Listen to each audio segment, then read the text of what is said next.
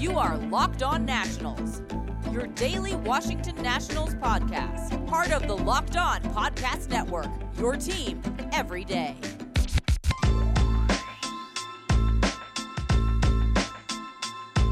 Hello, everybody. Josh Neighbors here for the Locked On Nationals podcast. It is Friday, January 29th, 2021. On the show today, we discuss a pair of signings for the Nationals.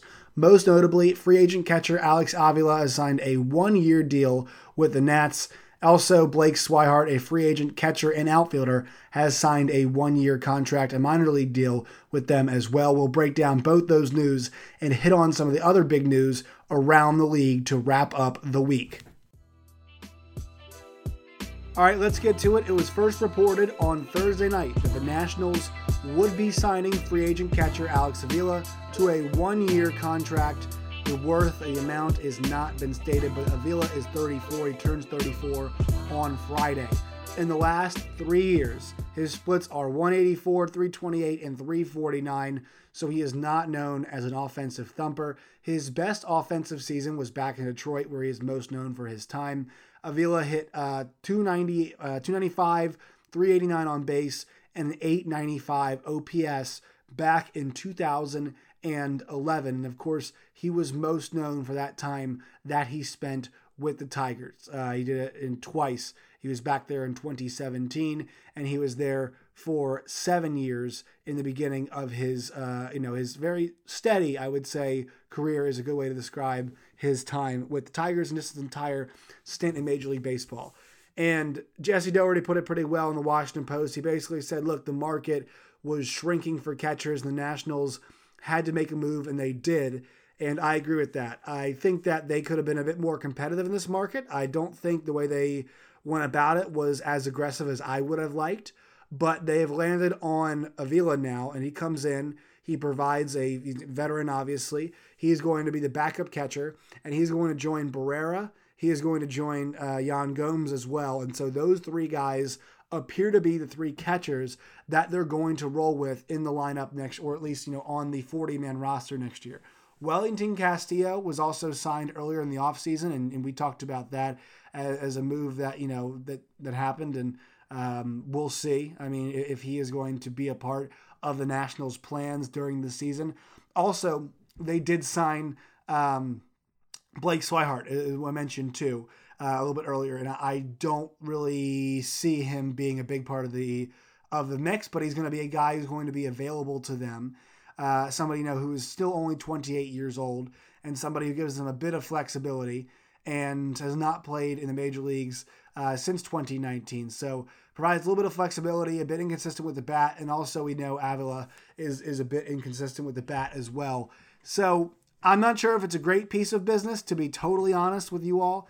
It's not really a piece of business I've got a ton of things to say about. I mean, it kind of is what it is, right? Market shrinks. You got to get a guy. You go out there and get somebody who's done it before. It's going to be on the cheap as well. And this is something that we've talked about with the Nationals this offseason.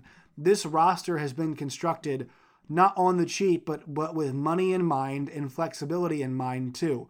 This now adds the tally of guys they brought in this offseason who are on one or two year contracts. Josh Bell, two year contract.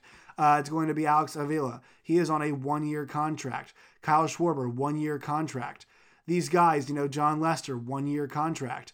These guys who are going to be playing for them are all on prove it contracts. Starlin Castro's contract is going to expire at the end of this season.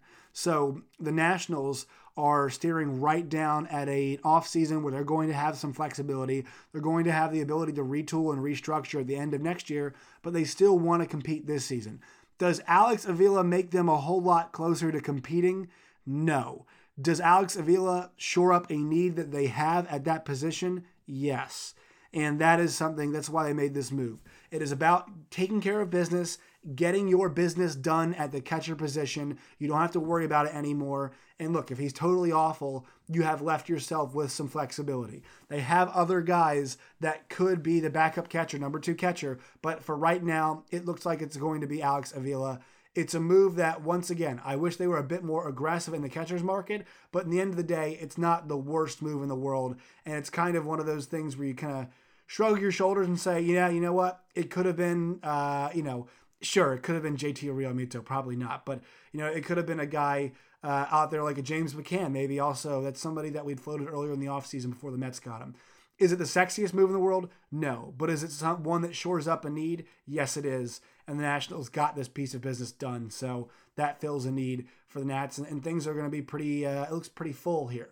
The one question I have is what does the back of the lineup look like? It's not necessarily a guy in Alex Avila who's going to help them shore up the back end of the lineup. Yes, it fills a need, but it does it shore up the back end of the lineup? No, not really. It's a guy who doesn't hit for much pop. It's a guy that doesn't really add a whole lot for you, you know, in terms of driving and runs. And so, what does the back of the lineup look like?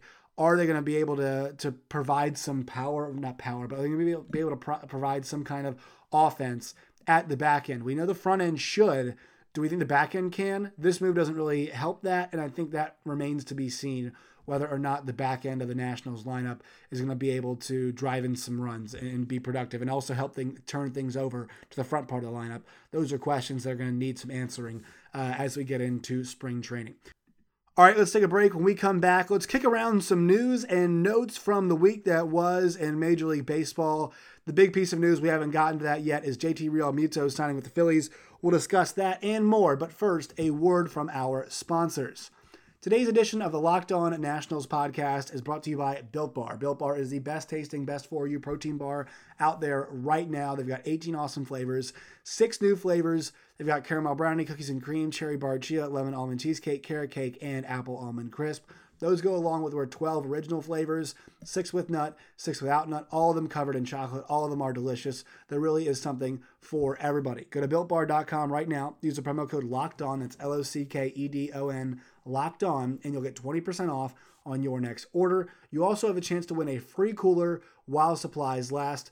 Locked on for 20% off at builtbar.com. Today's show is also brought to you by rockauto.com. Rockauto.com is the best place to go to find parts for your car or truck. It is a family run business serving auto parts customers online for 20 years. Go to rockauto.com to shop for auto and body parts from hundreds of manufacturers. Best of all, prices at rockauto.com are always reliably low and the same for pros and do it yourselfers. Why spend up to twice as much for the same parts? Go to rockauto.com right now. See all the parts available for your car or truck and write locked on in their How Did You Hear About Us box so they know we sent you. Amazing selection, reliably low prices, all the parts your car will ever need. RockAuto.com. And one more thing before we get to the show, check out Locked On Today. It is a brand new show from the Locked On Podcast Network. 20 minutes in the morning, get you set, all the sports news you need to know heading into the day. Go check it out wherever you guys get your podcast. Locked On Today. All right, so we'll get to the big news of the week. JT Realmuto signs with the Phillies, and this felt like something that was going to be, you know, it was coming, right? It was it was coming for the Phillies because the the the Mets kind of got out of the market. The Nats really didn't seem to be making too big of a push, and the other team that emerged was the Braves, and that one felt like a bit of a stretch. It felt like it was something that was not really uh, supposed to happen. You know, it's not really something that made a whole lot of sense. They threatened, and eventually the Phillies got their guy. It was smart on them to wait. Uh, I thought that was pretty smart of them to take their time and to eventually, you know, they kind of just waited things out, and they ended up getting him for five years, $115 million. And I don't know if he wanted more, uh, but just I'll read here from RJ Anderson, our friend at CBS Sports. So he says on Tuesday, catcher JT Realmuto agreed to the terms uh, with Philadelphia Phillies for a five-year, $115.5 million contract. In doing so, he's made some special history from the position. Realmuto's average salary of $23.1 million is the highest in baseball history for a catcher. Realmuto, who turns 30 in March, is also the third catcher to sign a contract worth at least nine figures. Joe Mauer and Buster Posey, the first two, and earn an average uh, value north of 20 million. Mauer again and Yadier Molina have both done that as well. So uh, a huge contract for him, and you know you, are glad for him. You're glad for the Phillies, obviously getting this piece of business done. You know, look, I'm not cheering for the Phillies at any point, but it would have been awful to see JT Realmuto leave and honestly, it would have been malpractice for what they gave up for him and the fact that what they got up for him was in the division and Realmuto could have gone somewhere else in the division, this was something that they had to do. And so I think for for competition's sake, it's good. Right now, this team feels like they can make some kind of a run next season. But once again, they're in a steel cage match. The the NL East is just an unbelievably difficult division to be in right now. So living in that division makes it very challenging for them. And, and we'll see. This is the move, though. If they wanted to compete, they had to make it. And we'll see what JT Realmuto really uh, offers for them as well. There's also some news, you know, and there's uh, top news here that that the Cardinals have re-signed Adam Wainwright, sure, but also the Cardinals and Rockies have been discussing a Nolan Arenado trade.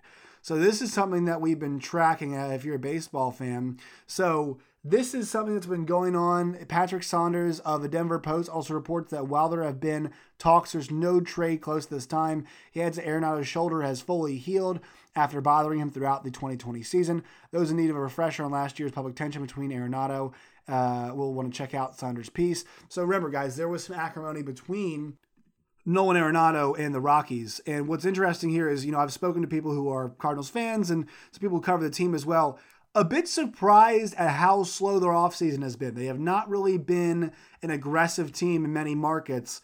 And for this, this move, this is kind of the aggression that I think if you're a Cardinals fan, you want to see. You want to see them going after a big fish like Nolan Arenado. Do these trades always work out? No, they don't always work out. But but with that in mind, you know, at least there is some there there. There is some want from the Cardinals end trying to pursue a guy like Nolan Arenado.